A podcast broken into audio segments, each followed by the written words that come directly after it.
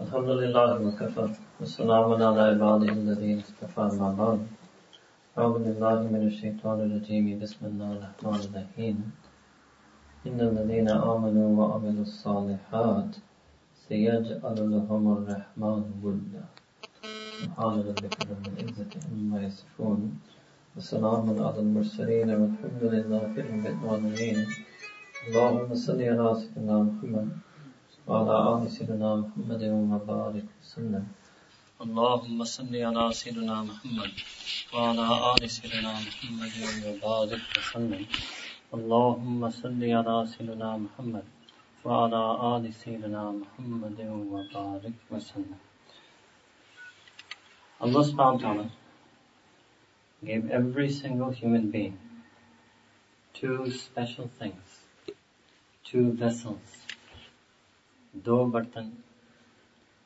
The first is called our mind, and the second is called our heart. That is the distinguishing feature of a human being from all of creation. Allah subhanahu wa ta'ala gave us two things, a mind and a heart, an aql and a qalb. The reason Allah subhanahu wa ta'ala gave us our mind was so that we would fill our mind with the ilm of wahi, with the ilm of Quran, with the ilm of sunnah. And the reason why Allah subhanahu wa ta'ala gave us a heart was that we would fill our heart with the love for Allah subhanahu wa ta'ala. وَالَّذِينَ آمَنُوا أَشَدُّ حُبًّا لِلَّهِ That those who believe are extremely intense, intensely extreme in their love for Allah subhanahu wa ta'ala. So that human being whose mind is not full of ilm and whose heart is not full of ishq or love means they're not really a human being. This is the Islamic concept of humanity. Human being, according to Islam, is that person whose mind is full of the knowledge of Allah subhanahu wa ta'ala and the knowledge that Allah subhanahu wa ta'ala has revealed and whose heart is full of the love for Allah subhanahu wa ta'ala. To be anything else is to be less than human. That's why Allah SWT said in Quran, أُولَٰئِكَ كَالْأَنْعَامِ بَلْ هُمْ أَضَلُّ These people, they are such people that they are like animals, that they are even worse, lower, more abased than animals. And who are those people? The ghafilun, the people of ghafla, the people who are empty, the people whose mind is empty of the knowledge of Allah SWT and whose heart is empty of the love of Allah subhanahu wa ta'ala. That's what Allah subhanahu wa ta'ala said in Quran, هل يستوي الذين يعلمون والذين لا يعلمون can those people whose minds have the knowledge of deen, can they and those people who don't have the knowledge of deen, can these two ever be equal? No, no, no. Far from it. Far from it. So, shaitan, you will see that you need to have both of these things. If you have just the ilm and you don't have the love, that will be a problem. And if you have just the love and you don't have the ilm, that will also be a problem. There are some people who they had the love for Allah subhanahu wa ta'ala, but because they weren't able to temper and shape that love with the ilm of deen, they fell into what we call bidat and innovation. They couldn't put the love in its proper place. They couldn't channel the love in the right direction because they didn't have the knowledge about how to love Allah subhanahu wa ta'ala. Allah subhanahu wa ta'ala is the name of that being that although we have to love Him, you cannot love Him on your terms, you must love Him on His terms. And in order to love Him on His terms, you have to have the ilm of deen. To love Allah Ta'ala as He wishes to be loved. To know Allah Ta'ala as He wishes to be known. To fear Allah subhanahu wa ta'ala as He wishes to be feared. That is what the deen demands of us. So if you have love, but you don't have knowledge, that will be a problem. Then there's another type of person they have the ilm of deen, ilm of Quran, ilm of hadith.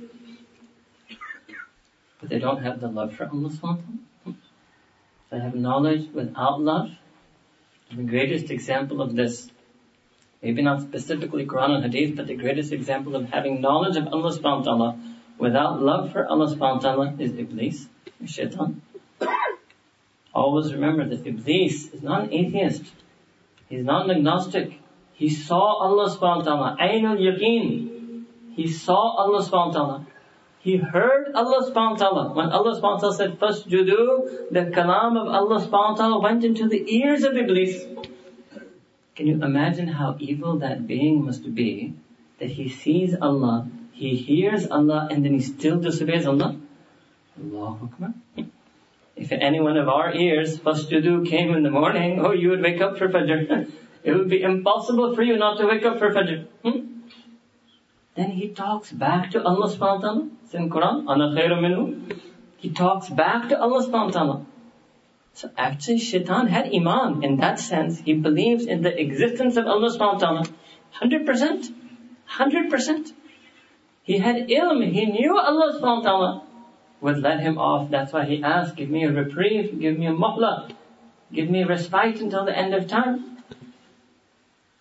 इसलिए शेख अशरफ अली थानवंत ने फरमाया कि शैतान if I say something about Urdu it's for my own enjoyment I will always translate it in English so don't worry anything I say in Urdu just understand whatever English I say after that Urdu is the translation of the Urdu so you won't miss anything if you don't know Urdu ठीक हजरत थानवंत ने फरमाया कि शैतान आबिद था आलम था आरिफ था मगर आशिक नहीं था Wow.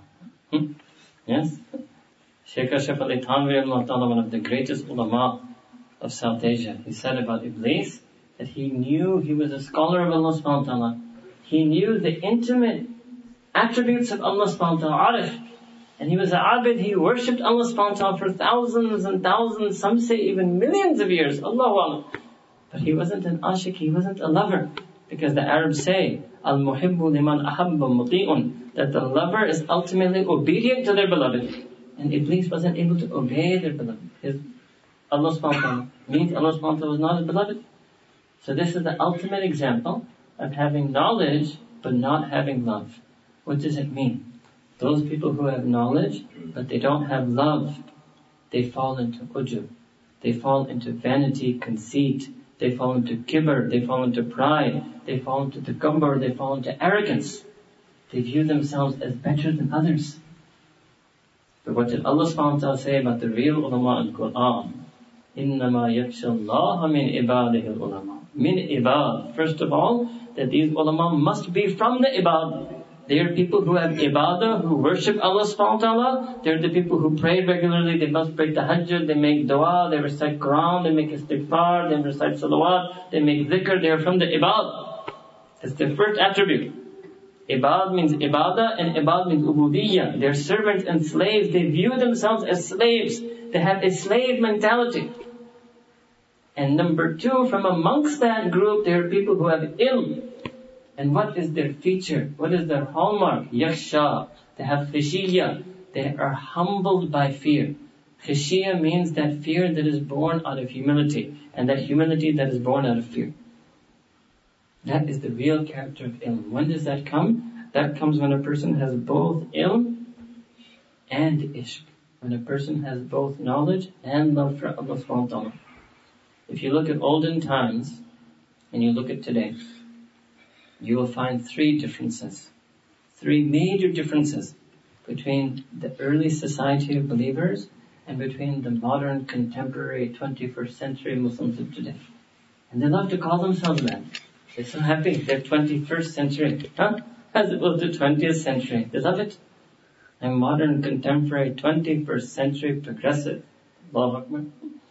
So let's compare these two groups. Hmm? Classical believer to 21st century believer. पहले जमाने में लोग अल्लाह ताला की मार्फत पर कोशिश करते थे आज के लोग मखलूक की मार्फत के पीछे पड़ गए in early times, people wanted to intimately know Allah subhanahu wa ta'ala. And today people want to intimately know this creation. What does it mean? You will find today all research, inquiry, investigation, analysis. It's all about creation.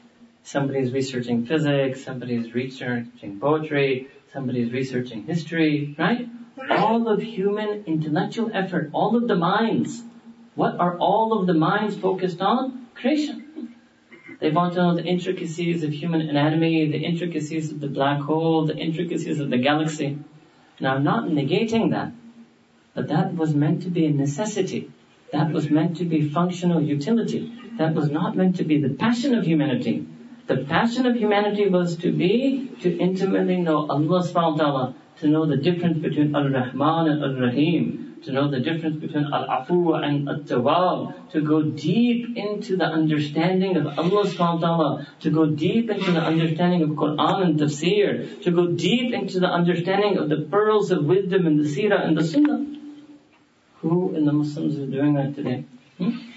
There are people who have masters in business, and masters in medicine, and masters in accounting, who can say I have a master's in Sira, a master's in Sunnah, a master's in Taqwa, a master's in Asma'ul Husna?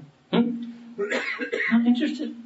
That's a perfect example. Allah Ta'ala says in Quran, لِلَّهِ الْأَسْمَاءُ الْحُسْنَى فَادْعُوهُ بِهَا To Allah subhanahu wa ta'ala belong the infinitely beautiful names. Make dua to Allah subhanahu wa ta'ala using those names. Nobody does it. Not interested. They say in English, right? Actions speak louder than words. Nobody's going to say with their tongue, Allah Ta'ala not interested in you. But our actions are saying that. We don't know the Asma'ul Husna, we don't even know the words. Let alone do we know the meanings of the words. Let alone do we know the feelings that we're supposed to feel due to the meanings of those words, and therefore we never make dua to Allah Ta'ala using those words. ये मांगने के अंदाज जो होते थे ना ये पुराने मुसलमान को ये फन आता था अल्लाह ताला से मांगना अल्लाह ताला को मनवाना The early believers, they knew how to please Allah subhanahu wa ta'ala, to attract the mercy of Allah subhanahu wa ta'ala. The Muslim of today doesn't know. He may know the name of 10 different computer languages. He may know the name of 50 different cities in the world. He may know the name of 20 different soccer, or what do you call it, football, football players. Hmm? He knows their numbers. Huh? He memorizes their numbers. Knows the numbers of the players of a game which kick a ball around grass and he doesn't know the names of Allah subhanahu wa ta'ala. It's a big difference, right? And then people ask, oh, I don't know why my du'as aren't accepted. Did you do amal on this ayah? Did you learn how to make dua to Allah subhanahu wa ta'ala according to Quran, according to the way He told you to make dua to Him? We don't have the knowledge of it. We don't have the feelings don't have the knowledge of Allah, then you won't have feelings for Allah subhanahu. It's one major difference. Why did Allah subhanahu wa pair different names in Quran? Al-Aziz al-Hakim, why does this come together? Alim al-Halima, why do these two things come together? People aren't interested today. They want to talk about that. They want to talk about different groups and parties and politics and analysis. This is the difference. The early Muslims, their interest was in Allah subhanahu wa ta'ala and deen. That was their passion. That was their emotion. That was their yearning. And today people are interested in the world. What did Allah subhanahu wa ta'ala say about the world? dunya And know that every single thing in this world and all that it contains is qaleel. It's just a trifle. It's insignificant. It's worthless in the eyes of Allah subhanahu wa ta'ala how foolish would we be to view with great worth that which Allah subhanahu wa ta'ala has viewed as worthless? So the first difference is that the early believers were interested in the marifat. Marifat means deep understanding of Allah subhanahu wa ta'ala. And today we are interested in the marifat of the physical world and society. Second difference. is पुराने जमाने के मुसलमान अपने आखिरत के लिए کوشش کرتے تھے. और आज के मुसलमान अपनी दुनिया के लिए कोशिश करते हैं The early believers, all of their efforts were for their akhirah. And as a minimum requirement, they would have some effort for the dunya. Today's believers, all of their efforts are for the dunya, and a bare minimum requirement, Jummah, a few prayers in the masjid, they do for their deen. Complete opposite. Complete opposite. They used to have a minimalist attitude towards dunya and we have a minimalist attitude towards our. And then some of the more advanced and sophisticated Muslims, they love that version and branch of Islam that tells them they have to do the least. The least. Give me the smallest Hajj package. Hmm? Give me the easiest legal ruling. Hmm? Give me the most minimal way out. When it comes to the dunya, they don't look for the least. Dunya mein mear और दीन में गुजारा ये हमारा फैसला In dunya they want the highest standard. I want the best degree. I want the best job. I want the best house. I want the best car. I want the best wife. I want the best education for my children. I'm not saying anything of that is necessarily wrong. But then why don't we want? I want the best taqwa. I want the best haya. I want the best sunnah. I want the best adab. I want the best akhlaq. I want the best concentration in salah. I want the best feeling possible in my sajda. Why do we think like that also? Hmm? Early Muslims, that's what they used to think. and they said if we have to do that at the cost of having the best life in this world, no problem. if we can have both nur and other nur, but if we have to make a choice, if we have to make a preference, if there's going to be a trade-off, never ever would we lose even a drop of the akhirah for the entire world. We can lose the entire world for even one incremental gain in akhirah. And the Muslim of today says, no, it's just nothing. It's just sunnah, aman al You know the sentence now? It's just sunnah. If you ask me, I'm not giving a fatwa, this is not the fatwa. If you ask my personal feeling when I hear this, that it's just sunnah, I will say that's just kufr. Yes? You know why? Let me retranslate this sentence for you. When somebody says it's just sunnah, what does it mean? They're saying he's just a nabi. Right? Let me say it to you in your slang English. He's just a nabi. Get off it, man. What's the matter with you? He's just a nabi. Could anybody talk like that? What does it mean to say Ashadu anna Muhammad Rasulullah sallallahu alaihi It means that that human being is my prophet. You know what a prophet is? it's not just a prophet. the prophet is the role model, the exemplar, the example. لَقَدْ كَانَ لَكُمْ فِي رَسُولُ اللَّهِ لَقَدْ كَانَ لَكُمْ فِي رَسُولِ اللَّهِ أُسْوَةٌ حَسَنَةٌ What do you mean it's just sunnah? How can somebody say that?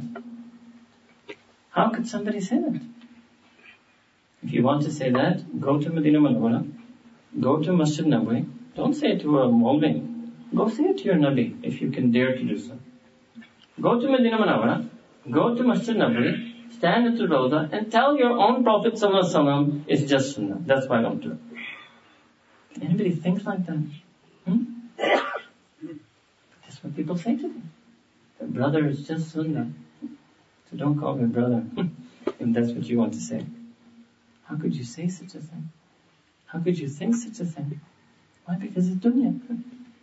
Did they ever say it's just dunya? it should have been the sentence that people should have said, it's just dunya. it's just extra profit. It's just annual bonus. I could give all that up for extra deen. right? But they don't think like that. They don't think like that. What does it mean? We want all of the extras in the dunya and we want none of the extras in the deen. And the early Muslims, they wanted all of the extras in deen, and they weren't interested in any of the extras of the dunya. It's a big difference. It's a very big difference. Right? Third difference is that the early Muslims, जो पहले मुसलमान थे वो अपने रूह को गजा देते थे और आज का मुसलमान अपने पेट और जिस्म को गजा देता है The early Muslims, they used to give a ghidha, sustenance, provision, nourishment. They used to nourish their ruh. What's the nourishment of the ruh? The ruh, Allah Ta'ala said in Quran, يَسْأَلُونَكَ عَنِ الرُّوحِ That they will ask you, my beloved messenger, sallallahu alaihi about the ruh. The ruh min amri rabbi. To tell them that the ruh is from the amr, the command and the affair of my Rabb. What does it mean? Your body, our body was created through a physical process, right? Conception, gestation, nine months, childbirth, childhood, right? The ruh, no. The ruh was created by Allah subhanahu wa ta'ala himself personally. Kun fayakun. He just ordered the ruh to come into existence and it existed. So it means the ruh was made up there. Body was made over here. So the nourishment of the body, because the body was created in this world, the nourishment of the body will come from this world. Many of you may have heard, right, that in our deen and Quran and Hadith, it says that human beings were made from earth, right? Many young men and women, they don't understand this. The university students say, what do you mean we're made? I don't look like I'm a mud, walking mud clay creature, right? What it means is that we were made from the periodic elements, the table of periodic elements in the earth. That's why you see your multivitamin. It has iron, calcium, magnesium, copper, right? These are things that are in the earth. That's what it means you were made from the earth. From the elements that are found in the earth. And that's why you will be buried again in that same earth. So the sustenance of the body will come from the earth. And the sustenance and nourishment of the ruh, that is called ibadah. That is called a'mal salih. That is called acts of worship, virtuous deeds. So the early Muslims, they were more interested in nourishing their ruh. They wanted to do more and more and more ibadah, more and more a'mal salih. And the Muslims of today, they want 20 types of orange juice, hmm? 15 types of bread, 31 flavors of ice cream, hmm? so many dishes every day. And the early Muslims, mashallah, they're praying different types of prayer. Sometimes praying salat al-tahajjud, sometimes praying salat al-istikhara, sometimes praying salat al-tawbah, sometimes praying tahiyat al-masjid, sometimes praying tahiyat al-wudu. Yes. Sometimes we explain it to the young Muslims. The, the early Muslims, they used to pray way me and you eat ice cream. Yes? They enjoy their prayer like me and you enjoy ice cream. What does that mean? Every spoon of ice cream, you will enjoy it. You may be on your 1000th spoon of chocolate ice cream in terms of your life, and you will enjoy it as if it's your very first spoon. That's how they used to pray their salah. Every single salah they enjoyed like ice cream. I'll tell you one step further. Allah subhanahu wa ta'ala said in Rahman, Every single day, Allah subhanahu wa ta'ala manifests himself in a new splendor, a new glory, a new majesty, a new beauty.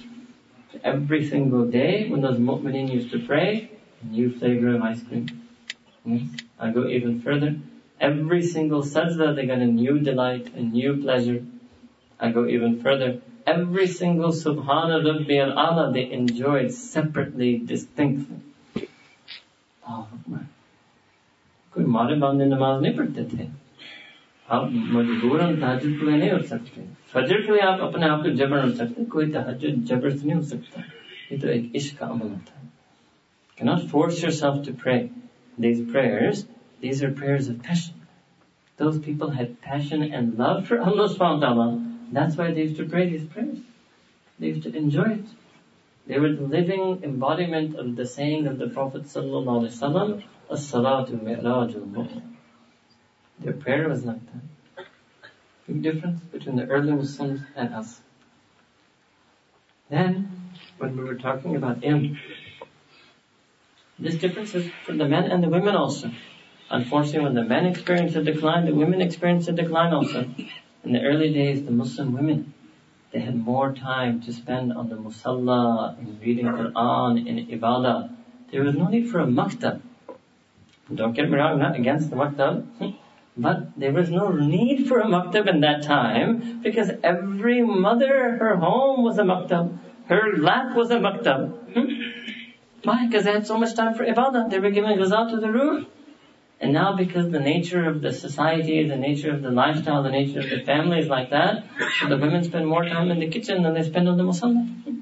Why? Because that's the family giving more ghaza to their body.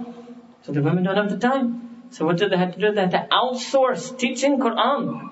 Outsource teaching basic huruf and nadara and tajweed. They have to outsource that to the masjid. Alhamdulillah, the masajid are doing it. Don't, in other words, misunderstand what I'm saying. But the asl was that every home was, a, we didn't need a maktab. Yes, we had darul we would have madrasa, but every mother was a maktab. But now the women are so busy doing other things. Oh, You know when Sayyidina Abdullah bin Masud radiallahu ta'ala anhu, this is the time of the Khilafah of Sayyidina Umar radiallahu ta'ala anhu. Sayyidina Abdullah bin Masud, he fell sick, and he was quite ill. So he was bedridden, and he, nobody saw him for a few days. So Sayyidina Umar, he went to visit him. Hmm? Marid, he went to visit him. And then he asked him, that Abdul Mansud, you're sick, you're not well, is there something I can do for you? Can we give you some stipend from the Baitul Mal? Sayyidina Abdullah bin Masud, he said, no. said, that's okay, I don't need anything. And then he said that, but you have these daughters, you have young daughters. and you're not able to work because you're ill. So what if we were to support them? And he said, Oh Omar, I don't, my daughters don't, I don't need anything, and my daughters don't need anything. I, Abdullah bin Masud, I myself have taught my daughters how to recite Surah Waqia. Allah. Which father today teaches his daughter to read Quran? Hmm? Outsourced it. Outsourced it. Strangers. You think you're busy? Sayyidina Abdullah bin Masud, mashallah, he was so busy. One of the great fuqaha of the Sahaba. Hmm? That they had this time to teach their children Quran. They're interested in giving their children riza of the ruh. Today's parents are only interested in giving their children food and clothing and education and career. Big difference. Big difference. Then I will show you the difference between two types of knowledge. One is the knowledge of the prophets, hmm? And one is the knowledge of the thinkers, philosophers, ideologies of this world. First difference is that the knowledge of the philosophers and thinkers is based on their own akal, their own ideas.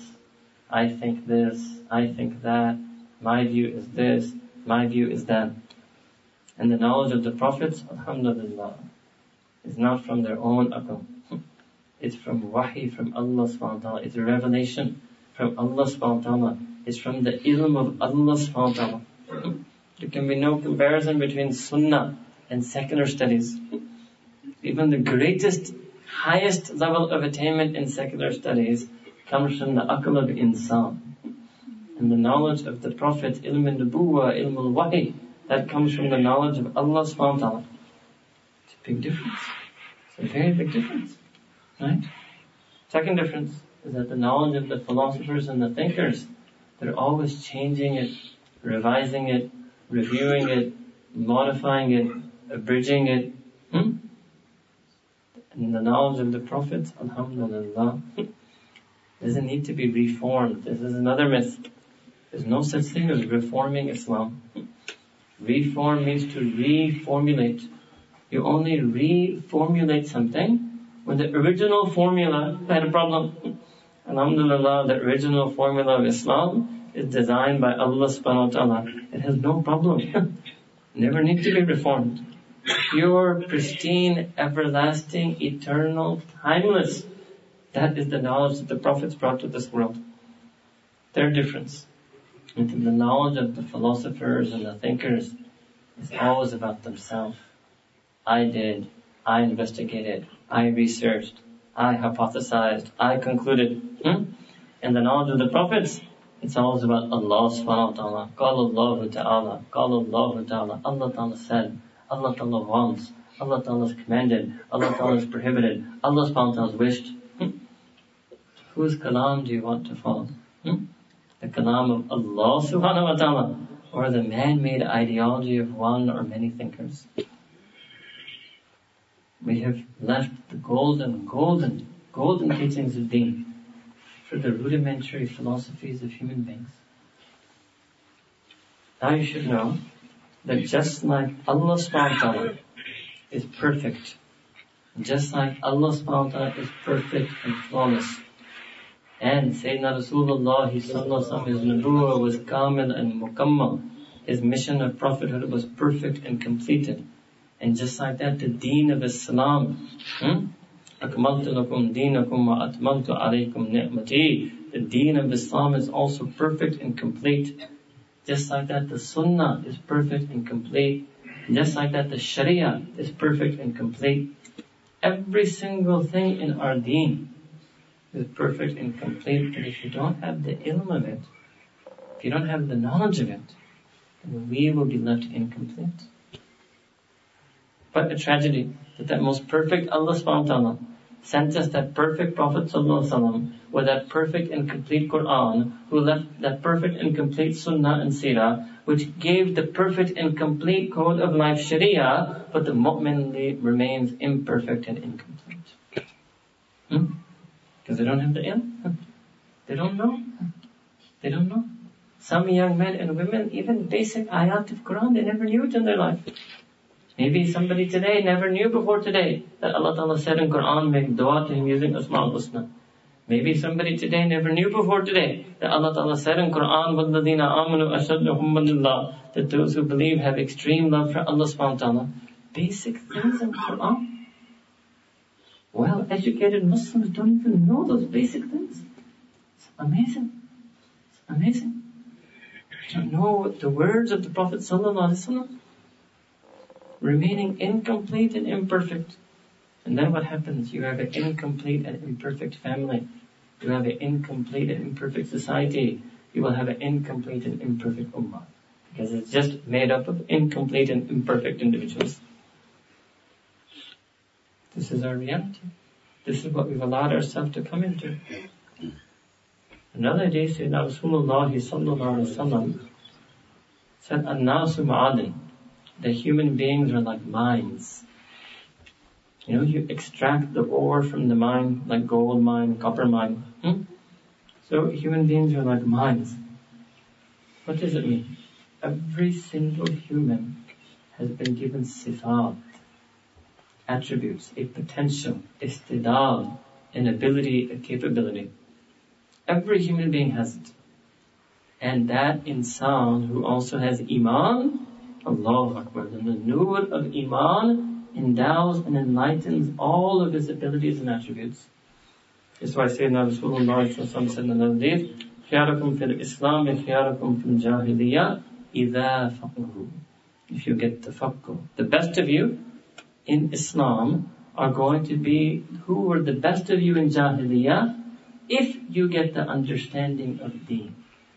So what does hadith mean? That understanding of deen will enable you to bring the best out in yourself. And what do we think? We think self-help and we think motivational and we think all of these 21st century things are going to bring the best out in us. No, no, no. Understanding and feeling the deen. If a person can do that, that is what's going to bring the absolute best in them.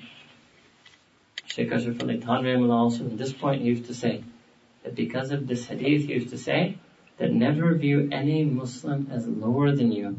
Why? Because every Muslim has this potential. Everyone is what we call in Arabic bil ihtimal bil quwwa is potentially better than you. What does it mean? You should think that okay, outwardly maybe this person doesn't seem to be praying.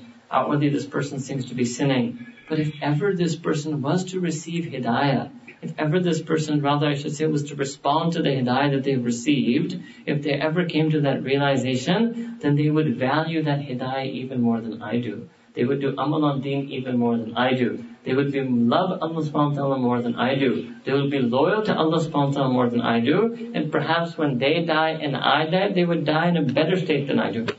Even though outwardly today they may seem apparently outwardly to be less quote unquote practicing than how will you reach this potential? That was an amazing thing. Imam Rabbani, Mujaddid Alf Thani, Shaykh Ahmed Sirhindi Rahimullah Ta'ala, he said, you know how much potential Allah Ta'ala has put in insan and mu'min?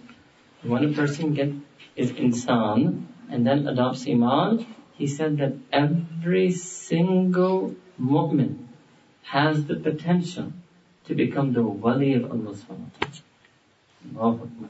Yes, Allah Ta'ala said in the Quran, Allahu waliyul ladina amanu. That Allah subhanahu wa ta'ala himself is the wali of those who believe. Wallahu waliyul mu'mineen. Allah subhanahu wa ta'ala is the wali of the believers. So he said that every single mu'min, you know, that's your real potential. Whatever field you do, some of you may be workers, some of you may have professions, some of you may be students, some of you may be in your business, some of you may be a doctor, whatever field you're in, I'm going to guarantee you in the masjid. It's a bit of a rude thing to say. I'm going to guarantee you not every one of you can achieve success in your field. Not every one of you has the potential to have absolute excellence in your field. Some will end up at some level of mediocrity. You just don't have the ability. However, according to Deen of Islam, every single person who has Iman, no matter how much they sin, no matter how distant they are from Allah subhanahu wa ta'ala, no matter how little knowledge they have, in their heart, if they have even a spark of the nur of Iman, then they have the potential to become the wali of Allah subhanahu wa ta'ala. Why would you want to be a mediocre doctor? when you could be a world-class wali of Allah subhanahu wa hmm? People don't realize that's the real potential. People today, you know, in, in the West, when they come to the Muslim world, they cry over the lost potential of the youth. And it's true that we wish we could give more youth education in the Muslim world. Because yes, there would be many hidden Einsteins amongst them. There would be many hidden geniuses amongst them. इस पर भी होना चाहिए अगर असल चीज इस पर होना चाहिए कि पता नहीं कितने लोग गजाली बन सकते थे कितने लोग रूमी बन सकते थे कितने लोग शाफी बन सकते थे how many people have the potential to be a mufassir, to be a muhaddith, to be a wali? Hmm? That's the real untapped potential of this ummah. That's the real thing to cry over. How many sons and daughters in the Muslim community in England have lost that potential because their parents put them in other directions? Hmm? That's some, the parents don't think like that. They think, oh, my son could have been a doctor if only I had done this and that. You should have thought, oh, my son could have been amongst the muttaqeen, siddiqeen, salihin, if only I had done this and that. That's the real potential, real potential. And every single mu'min has the potential to be the wali of Allah subhanahu wa ta'ala. But this potential, how to realize it, that's the real story for tonight. How do you realize that? So that potential is like a seed. And look in the world, you will have two different types of seeds. There's one seed that's living out there in the wild. Then there will be different pests, there will be insects, there will be diseases that attack it. And there's another type of seed. And that seed has a gardener. Yes, the seed has a caretaker. In fact, when the seed is planted underneath the ground, nobody even knows it's there. Other people will trample over that ground, but the gardener takes care of it. The gardener will transplant it into a pot. The gardener will make sure it gets its water. The gardener will put it out in the sun. Then when the seed sprouts into a seedling, a small plant, if it gets any weeds, the gardener will trim it away. If there's any rot in any leaf, the gardener will trim that leaf so the rot doesn't spread to the plant. The gardener will put a stick next to the plant so the plant can grow around that stick and grow straight. Just like that is our choice. We have the seed of the wilayat of Allah subhanahu wa ta'ala. Are we going to give it the water of Quran and Sunnah? Are we going to give it the sunlight of Amal Salih and Ibadat? Are we going to give it the fertilizer of Sahbati, of Kunuma, Sadiqeen, of company of the righteous? Are we going to do those things? Hmm. If you do those things, if you give it the environment that it needs, then this Iman will bud and blossom into Wilayat. And if you don't give it those things, then the seed will remain dormant, latent, untapped potential. How sad that Allah Ta'ala gave the gift of wilaya. Yes, Allah Ta'ala gave the gift of wilaya. Wilaya means intimate friendship to be the lover and beloved of Allah subhanahu wa ta'ala. Allah Ta'ala gave the gift of wilaya to every single moment. We don't choose to activate it. We don't choose to realize it. That you can be. You can be wali and doctor, no problem. You can be wali and engineer. You can be wali and worker. You can be wali and shopkeeper. That's fine. But you're supposed to realize your inner wilayat. You're supposed to realize your inner wilayat. Sometimes we explain it to boys, young men, that what's your European car? Mercedes. Imagine if there's a world class V12, huh? 600 horsepower Mercedes and grandma is driving it. And grandma is driving it 20 kilometers an hour. Hmm? 20 miles an hour. So what would you, you would get upset, right? You would say, such a waste.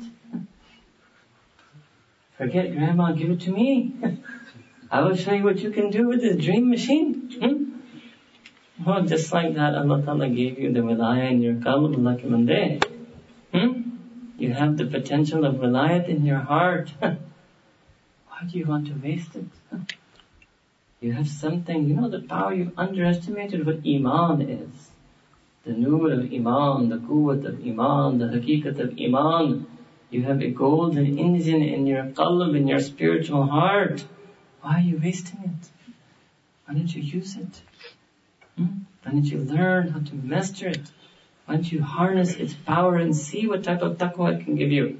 Why don't you harness its power and see what type of haya it can give you? Why have you left it underutilized?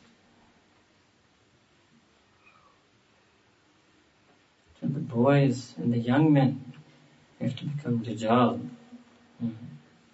رجال الله لا تلهيهم تجارة ولا بيع عن ذكر الله Allah Ta'ala says, Rijal, samjhe marde mu'min. Hmm?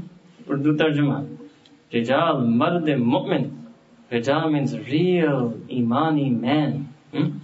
Says that nothing in this world, even earning the world, acquiring the world, buying the world, selling the world, trading the world, being drowned in worldly activity, even that cannot distract them from the remembrance of Allah subhanahu wa ta'ala for one second.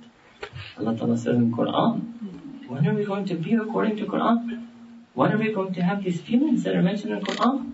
When is our life going to be according to Quran? Why do we want to live non-Quranic lives? So we need ilm to do so. Without the ilm of deen, you will not be able to unlock the pearls and diamonds in your heart. You won't know how to do so.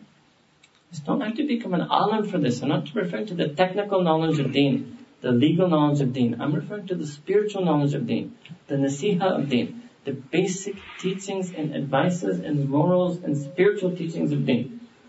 You should have it. You should study it. You should ask your ulama to teach it to you. You should ask your masajid to stock libraries on that for you. You have to be proactive yourself. You have to take the initiative yourself. Do you go to the doctor, the doctor come to you? You call for the appointment. You wait for the appointment. You go the day of the appointment and you wait hours for the doctor. You can't wait five minutes for the alim. You walk off in a huff. Hmm? And get angry. Hmm? For the doctor who is going to fix your little knee, you could wait weeks for an appointment and then go and sit for hours in his waiting room. For the alim who can fix your heart and your iman, you're not willing to wait at all. Oh. You have to take the initiative. It's your deen. On the day of judgment, it will be you and Allah subhanahu wa ta'ala one on one. Allah Ta'ala says in the Quran, yes, it's Yawm al-Hashr. In one sense, we will be gathered all together. But in another place, Allah Ta'ala mentions in Quran, Furada. They will be called singly. They will go one on one with Allah subhanahu wa ta'ala. Allah hmm? Are you ready for that? Does anybody feel that they're ready to go one on one with Allah subhanahu wa ta'ala? This lifetime was given to us to prepare for that meeting. You know, like you prepare if you have a big meeting with someone, you prepare for the meeting beforehand. This entire life is just to prepare for the meeting with Allah subhanahu wa ta'ala. You know how foolish you feel if you walk unprepared into a meeting? Hmm? You know how we would feel if we walk unprepared to the meeting with Allah subhanahu wa ta'ala? You have to have the ilm. You have to have the ilm. Then this ilm is so much that I will show you that in our deen, the ilm ultimately comes from the heart. I started with the mind, that the ilm ultimately comes from the heart. I prove it to you from Quran. Allah subhanahu wa ta'ala says in Quran al-Kareem, لَهُمْ قُلُوبٌ يَعْقِلُونَ بِهَا That they have hearts and they understand by their hearts, not by their akal. Even the word Allah Ta'ala uses yaqilun to make it clear that the function of akal is transferred to the qalb. This is what happens when a person gets ilm of deen. If you get ilm with dunya, the function of the akal is going to be remaining in your akal based on whatever knowledge you have. When you get ilm of deen, the function of the akal is transferred to the qalb, to the heart. The hum qulub, that they have spiritual hearts. Yaqilun, they understand biha through those hearts. Yes, that's what Allah subhanahu wa ta'ala wants to bring us to. So you feel indecisive, you're obsessive compulsive, you're always second guessing yourself. You don't know what to do. You find yourself in a state of confusion. Hmm? That's because you kept it up here. And Allah Ta'ala wanted you to bring it over here by getting ilm of deen. Yes. So the ilm goes here, the understanding comes here. What a beautiful way of life.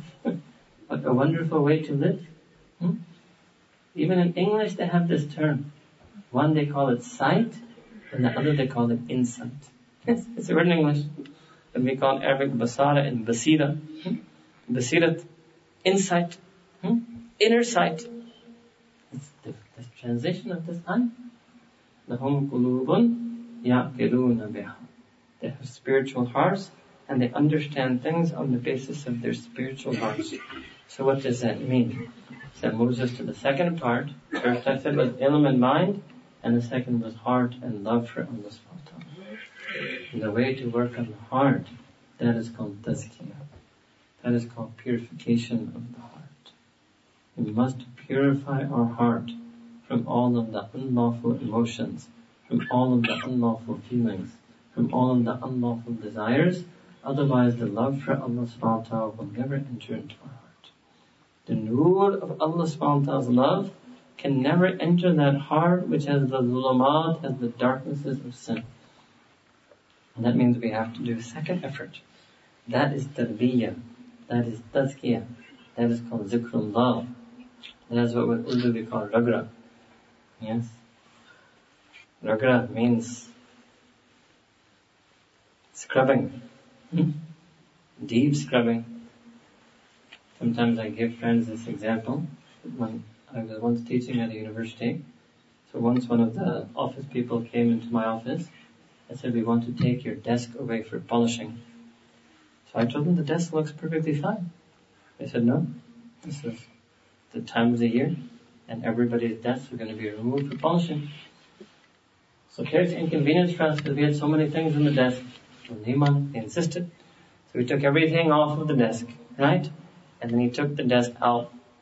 And when I was walking home that night, I saw in the courtyard of our university, desk of the Ragra Lagrat.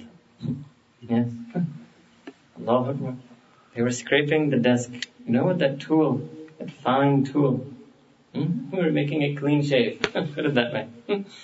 They were scraping the desk, scraping the polish and veneer and exposing the raw wood underneath the desk.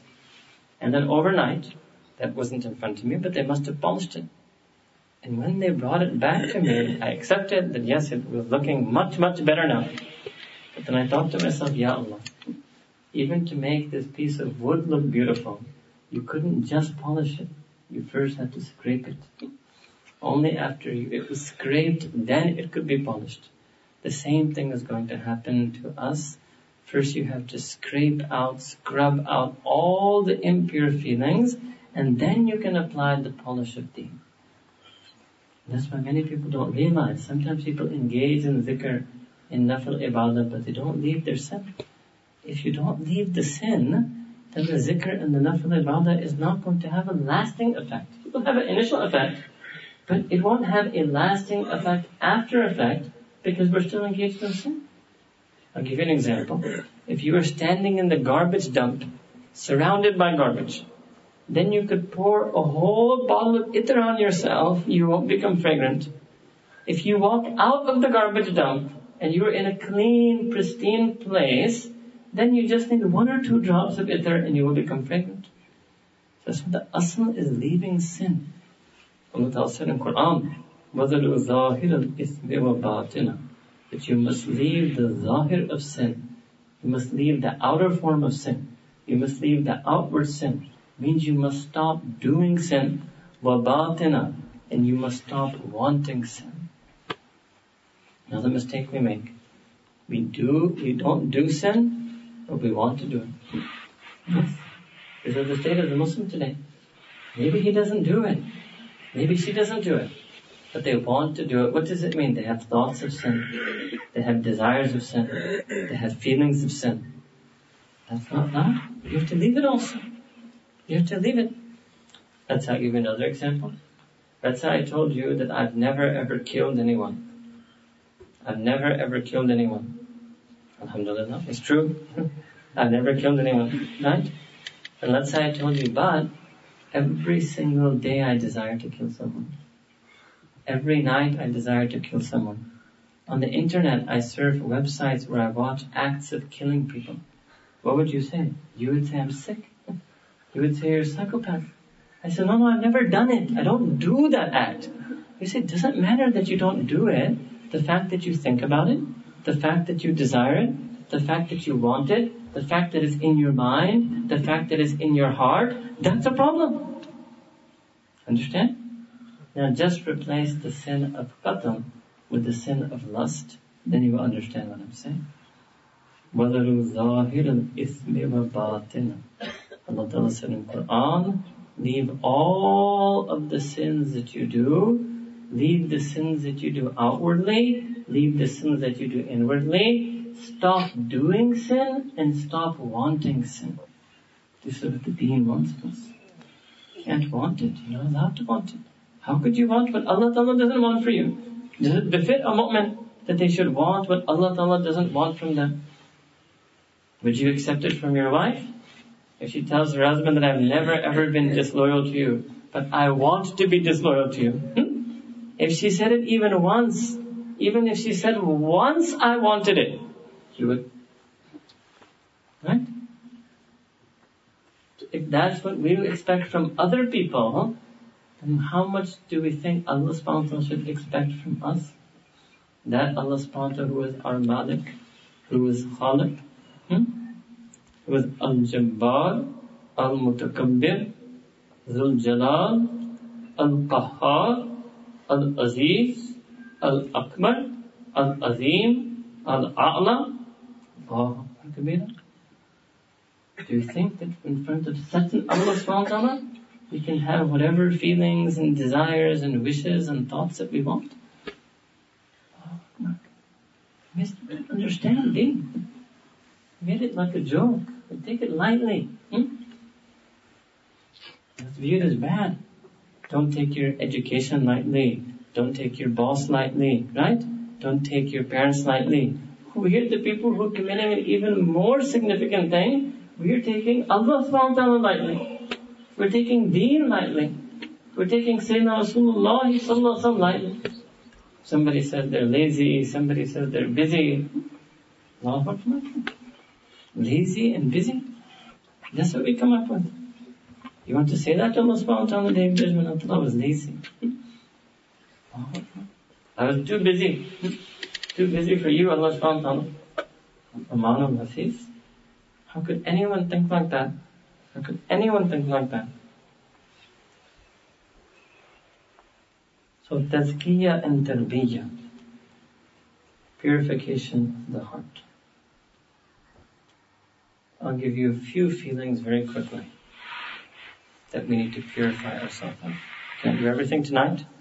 I'll give you a few feelings. Number one, unlawful desire. You must make it your mission. You must make it your intention. You must actively, consciously, daily work on this. That Allah subhanahu wa ta'ala, I want all unlawful desire taken out of my heart. I don't want it. When you read istighfar, you should target your istighfar like that. Allah Ta'ala, I ask your forgiveness, not just for the sinful acts that I did, I ask your forgiveness for the sinful feelings that are in my heart. Because the feelings are the things that lead to the actions. Istighfar अपने सीने पर फेरना पड़ता है नहीं समझे Allah, you recite istighfar on the feelings that you have in your heart. Then you should make istighfar. Allah Ta'ala ask you forgiveness for whatever sins I have done due to which you did not see, want to see my face at Fajr. You never think why I don't get up for Fajr. No, no. You should think that what is it about me that Allah subhanahu wa ta'ala does not wish to see my face at Fajr. That's how you should. You should make istighfar for those sins. Make a istighfar, Allah subhanahu wa ta'ala I ask you forgiveness for those sins due to which you have caused people around me to be disobedient to me. You've caused so and so to be an enemy to me.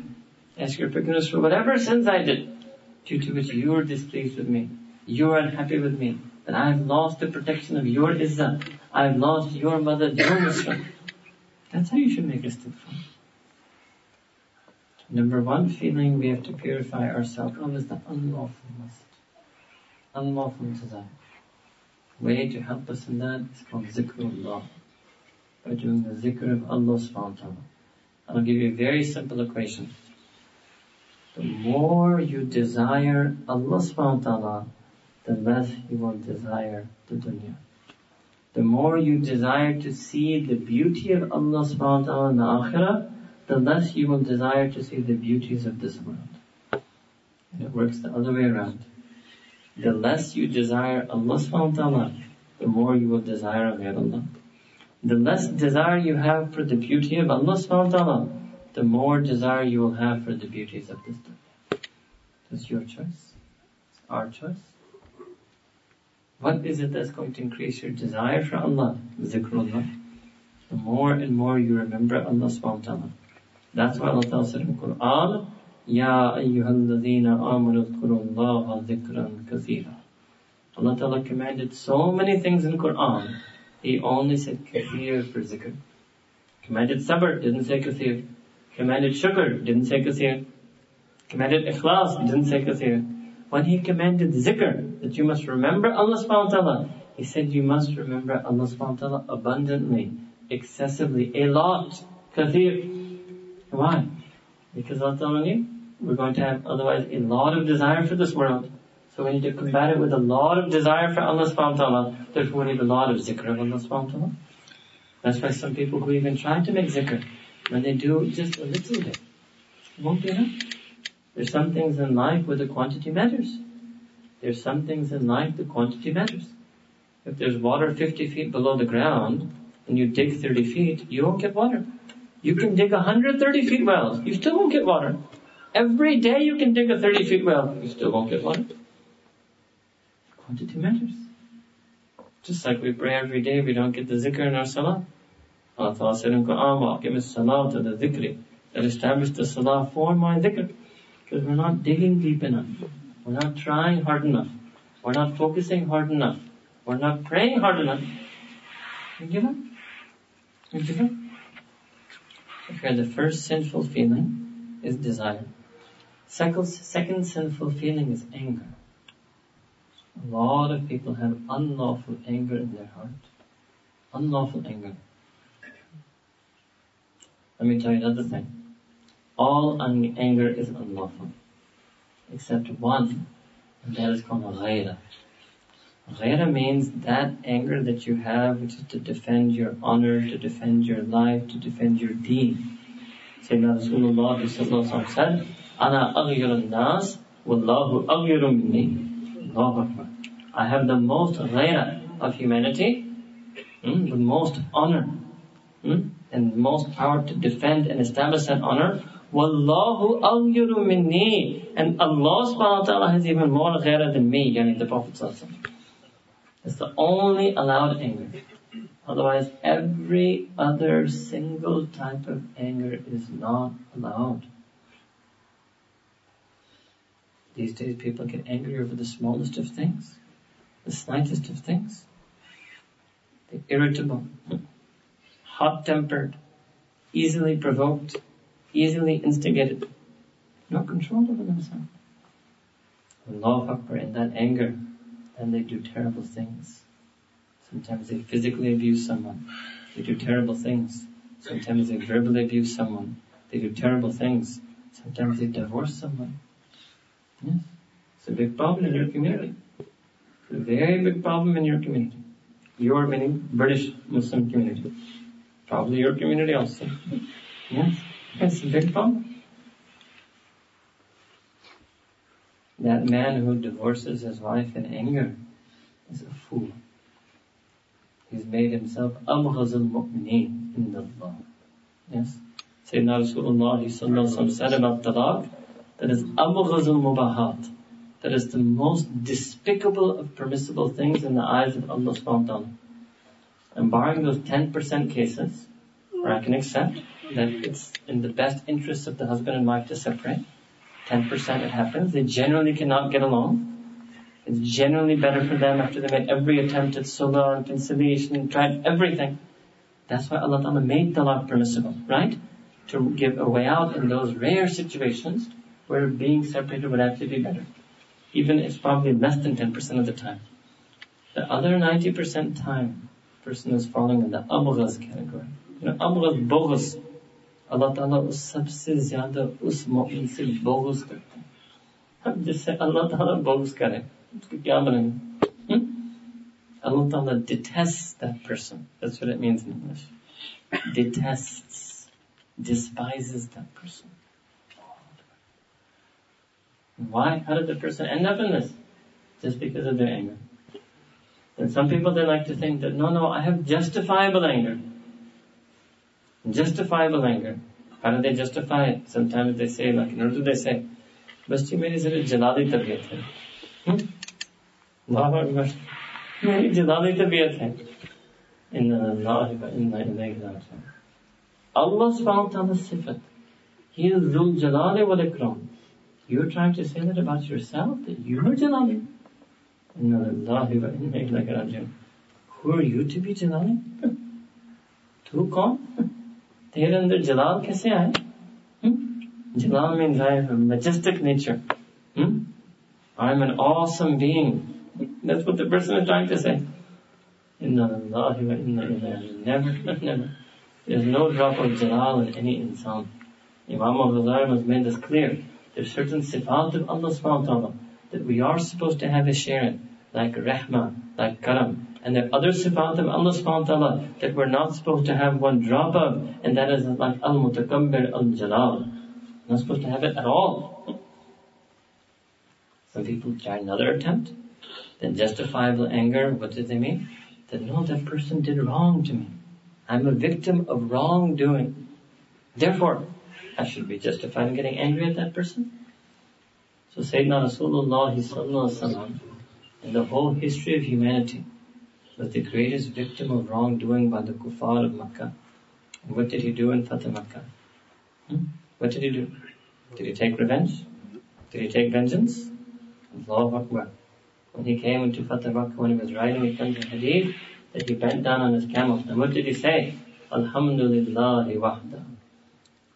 Didn't say that I am the triumphant prophet, conqueror of Makkah. No. Alhamdulillah wahda. All praise to Allah subhanahu wa ta'ala, that one and only Allah. Nasara Abda. Didn't even say Nasara Rasulullah. Nasara Abda, who helped his servant enslave and destroyed the Ahzab, that destroyed the factions and the enemy forces. Then when he went into Makkah Mukarramah, the kuffar of Makkah Mukarramah, they, they thought the Prophet would be like they were. They'd come back, they would have killed, raped, pillaged, right? So they're all hiding in their homes. Nothing happened. Then again, nothing happened. Then they started wondering, where are those Muslim army? So they got together secretly, they were looking, then they sent some scouts. Scouts came back and said, the Sahaba and the Prophet are all doing tawaf. They're all doing tawaf around Kaaba, making dua to Allah subhanahu wa ta'ala. They're not interested in revenge. Or making tawaf. At the end of that, and Sayyidina Rasulullah called the Sahaba and made an announcement. هذا اليوم يوم المرحمة. That this day is the day of mercy, the day of amnesty, the day of forgiveness for all the unbelievers. So what is the sunnah of our Nabi? He's our Nabi. His sunnah is supposed to be our character. What is that sunnah? There's no such thing as justifiable anger. It's in Quran. وَالْكَاظِمِينَ الْغَيْظِ That they swallow their anger. وَعَافِينَ عَنِ النَّاسِ The ayah is proving. Afu, forgive. What does it mean? It means you're a victim of wrongdoing. So the person is a victim of wrongdoing and they don't let themselves get angry they swallow their anger and they forgive. Anal mu'mineen, no, anas. They will forgive all of humanity.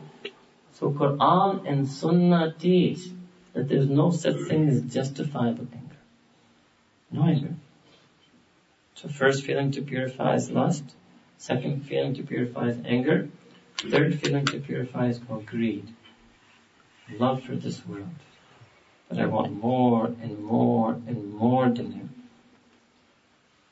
But that's a whole separate topic. But you have to purify yourself with this. And the only way to do that is that when you want more and more and more Allah subhanahu wa ta'ala, more and more love for Him, more and more obedience to Him, then you will be content with less than Him. Fourth negative feeling is hasad, envy, jealousy. Hmm? And always remember that hasad is this shaitanic sin. Shaitan has two favorite things he likes to do to believers. Number one, he likes that the believers should do the same sin that he did. Yes. This is his favorite thing. What was the sin he did? He had hasad for Sayyidina Adam alayhi salam. Ana. I'm better than him. He's jealous. Why Allah subhanahu wa ta'ala are you telling angels to do sajda to him? If anything, they should be doing sajda to me. So shaitan loves it if he can paint you in the same color of him own self. Because he has enmity for Allah subhanahu wa ta'ala. And second thing about shaitan. So this is the thing he loves. He loves if you do the sin that he did. But he hates one thing. He can't stand one thing. Alhamdulillah. What is that? He can't stand it when you do the one thing he couldn't do. And that is tawbah. Otherwise he did every single ibadah. But after he disobeyed Allah subhanahu wa ta'ala, there was one thing he just could not bring himself to do. He couldn't make istighfar and tawbah. That's why all of his effort is that when a Muslim sins, the Muslim shouldn't do tawbah.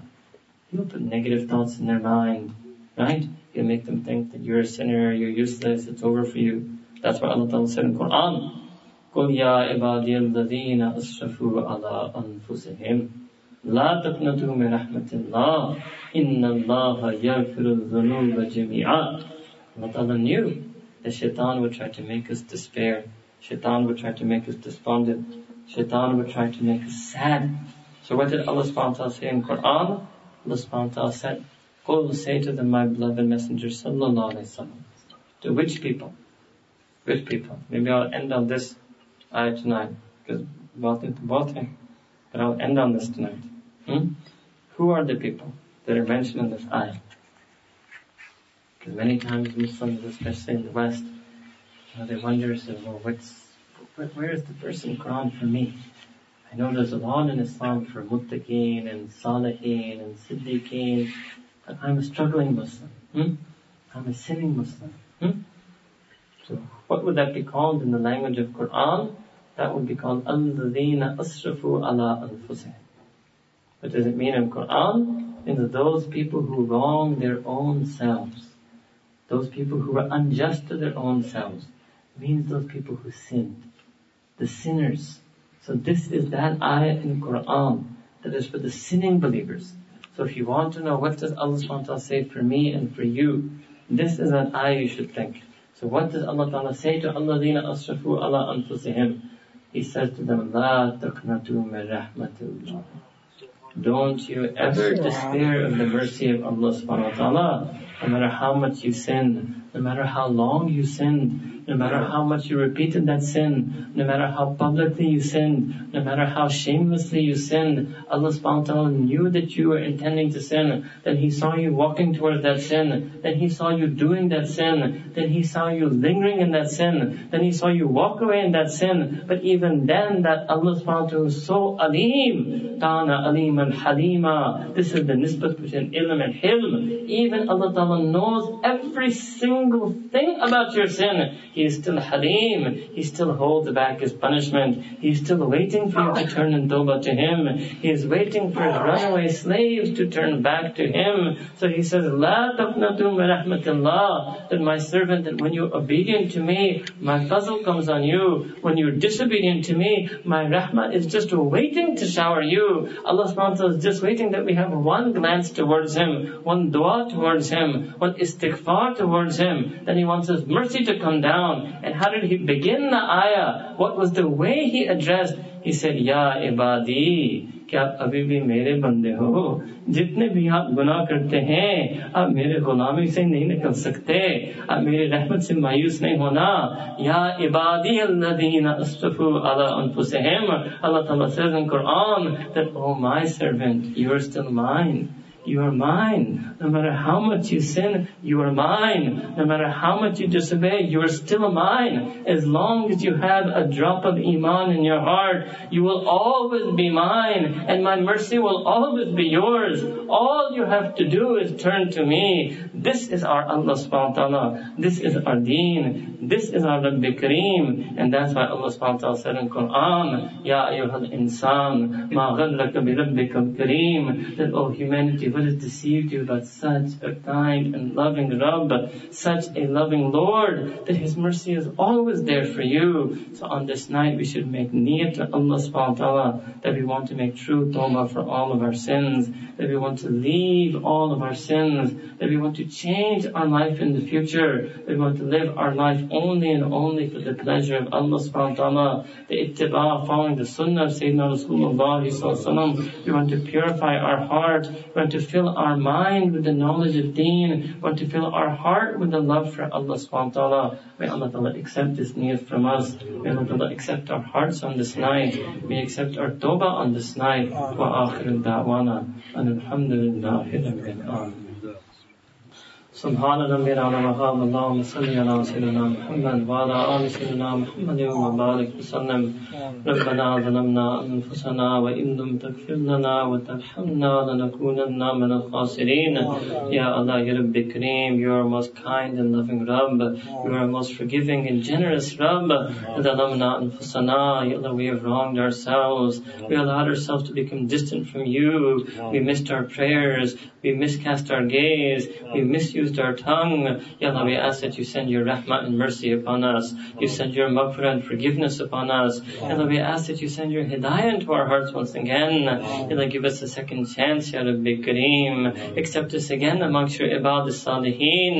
Ya Rabbi Kareem, there is nothing in this world that we want except for your pleasure. Ya Allah, become pleased with us, Ya Allah. Change us in such a way that you will become pleased with us, Ya Allah. Ya Allah, we ask that you forgive us for all the sins that we ever did did. Forgive us for the sins that we remember. Forgive us for the sins that we've even forgotten that we did them. Forgive us for the sins that we did alone. Forgive us for the sins that we did publicly. Forgive us for the sins that we did in the day. Forgive us for the sins that we did in the night. Forgive us for the sins that we did to others. Forgive us for the sins that we did to ourselves.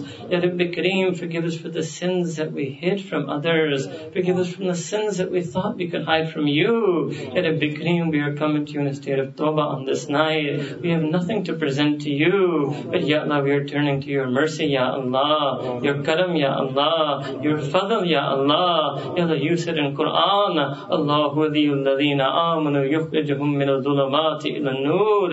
Ya Allah, we recited our iman once again on this night. Ya Allah, we ask again that you take us out from the darkness of sin, bring us into the nur of taqwa, into the nur of sunnah, into the nur of ita'ah, into the nur of ibadah, into the nur of dhikr. Ya Allah, make us regular in our prayers. We never want to miss a prayer again, Ya Rabbi Kareem. Ya Allah, make a salatu khairam min al the feeling of our heart. Make it the reality of our life. Ya Allah, let's make every single fajr, every single dhuhr, every single asr, every single maghrib, every single isha and witr. Ya Allah, Ya Rabbi Kareem. Ya Allah, we ask that you forgive us for whatever sins that we did in our life due to which we are missing these prayers. We ask that you forgive us for whatever sins that we did in our life, due to which we are unable to feel you in our prayers. We ask that you forgive us for whatever sins that we did in our life, due to which we are unable to feel you in Quran, oh, feel you in our dua. Oh, ya Rabbi Kareem, we ask that you come back into our heart, oh, purify our heart from all of the unlawful love, all of the unlawful lust,